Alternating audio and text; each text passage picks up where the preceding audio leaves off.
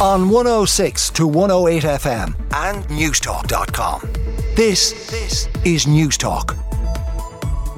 And the Irish Daily Star, the Irish Sun, the Irish Daily Mirror, and the Irish Daily Mail all go with the Ashling Murphy murder trial on the front page. Just to give you one of the headlines there from the Irish Daily Star stabbed in the neck 11 times. Details of school teacher Ashling's death are revealed. They've details of what happened on day two of the trial into the murder of Ashling Murphy, and obviously that will continue today and for the next couple of weeks. So, Ashling Murphy's murder trial on the front of many of the front pages, as is that attack in Gaza. The images are just absolutely horrific. You look at the front of the Irish Independent, a photograph of a child uh, with all sorts of debris on, I think it's his face there, and uh, scores of injured people taken to hospital after a horrifying blast at another hospital in Gaza City yesterday. There, health officials say 500 people were killed in the strike. The Irish Independent's headline hundreds killed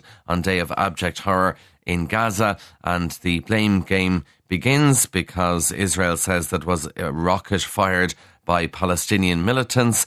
Palestinian militants say it was Israel. Either way, hundreds of Palestinians were killed in Gaza after this strike on a packed hospital. It's been described by world leaders as a massacre. And we have Joe Biden now arriving in Israel today. He's going to Israel to announce his full support for Israel. Uh, but this will make things very difficult diplomatically, you'd imagine, for Joe Biden. But the images are just really, really upsetting to see in the papers today. And you think about, you know, there's uh, difficulties with access to food in Gaza, access to electricity, access to water, and then people who were displaced or maybe injured were brought to hospital and then the hospital is attacked as well. Just an horrific situation. That's also in the front of the Irish Examiner. Hundreds killed in airstrike on crammed Gaza City Hospital, and they have a photograph again of a child affected by that blast at the hospital. The Examiner says an airstrike has killed hundreds of Palestinians at a Gaza City hospital, crammed with patients and displaced people. Health authorities in the besieged enclave have said. So you go and try and seek support and help in a hospital, and then it is bombed as well. The Irish Times has that story on the front page. It also reminds us of the row that happened between the Environmental Protection Agency and farmers, and they've got some freedom of information uh, correspondence on the front of the Irish Times. Officials in the EPA initially felt complaints it received after a social media post encouraging people to eat less meat didn't warrant a response, but then the Director General of the EPA said she actually felt the tone of the post had been too flippant for a complex, important, and emotive topic. These are according to internal correspondence letters from late August. So the EPA, a reminder, uh, posted on Twitter advising people that they could be healthier, wealthier, and more fabulous by cutting down on the amount of red meat they ate. And then the farmers were up in arms. Then the EPA deleted the tweet, and then that tweet being deleted was criticised by climate activists there. But the uh, correspondence seen by the Irish Times shows that initially the Environmental Protection Agency uh, played down the complaints about the post. Inside the paper is a very interesting one in the Examiner looking at how Ireland has changed after 50 years in the EU. These are new figures from the Central Statistics Office that were released yesterday, but there was an awful lot of news yesterday, so it may not have got the coverage that it But it looks at the 50 years of change in Ireland, and just amazing to go through the figures. Back in 1973, after uh, 50 years ago since Ireland joined the EU, the average weekly earnings in Ireland were the equivalent of 38 euro now 825 euro. Back in 1973, 96% of couples got married in a Catholic church. Last year, that was 42%. Also, the number of people in third level education in 1972 was 26,000. Uh, and a couple of years ago, 2017, it's 181,000. And then the cost of a home.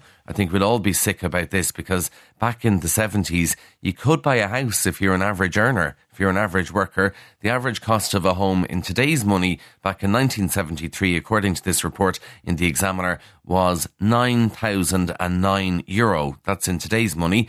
And uh, earlier this year, we heard that the average price of a house in Ireland is 318,000 euro. Just extraordinary the difference. Apologies, I had to get the Irish Independent there because there's an interesting piece from Sinead Ryan. Uh, Sinead Ryan writing today about dinner time on a Sunday, and she says that during a court report on the news regarding a suspect who had been arrested, Paschal Sheehy informed the nation that he could be held for questioning until tea time. And Sinead Ryan says, I think he meant around 6 pm, but tea time is a term she's never used, and she says, which I'm sure would be put down firmly to me being some class of a Jackeen. She says dinner was our 6 pm main meal of the day growing up. Now she says that's shifted to 7 pm, and she says lunch remains our soup and sandwich staple at lunchtime, and tea is a hot brown drink. So she's talking about what we mean by tea time, dinner time, although she does say on Sundays dinner time is actually uh, at lunchtime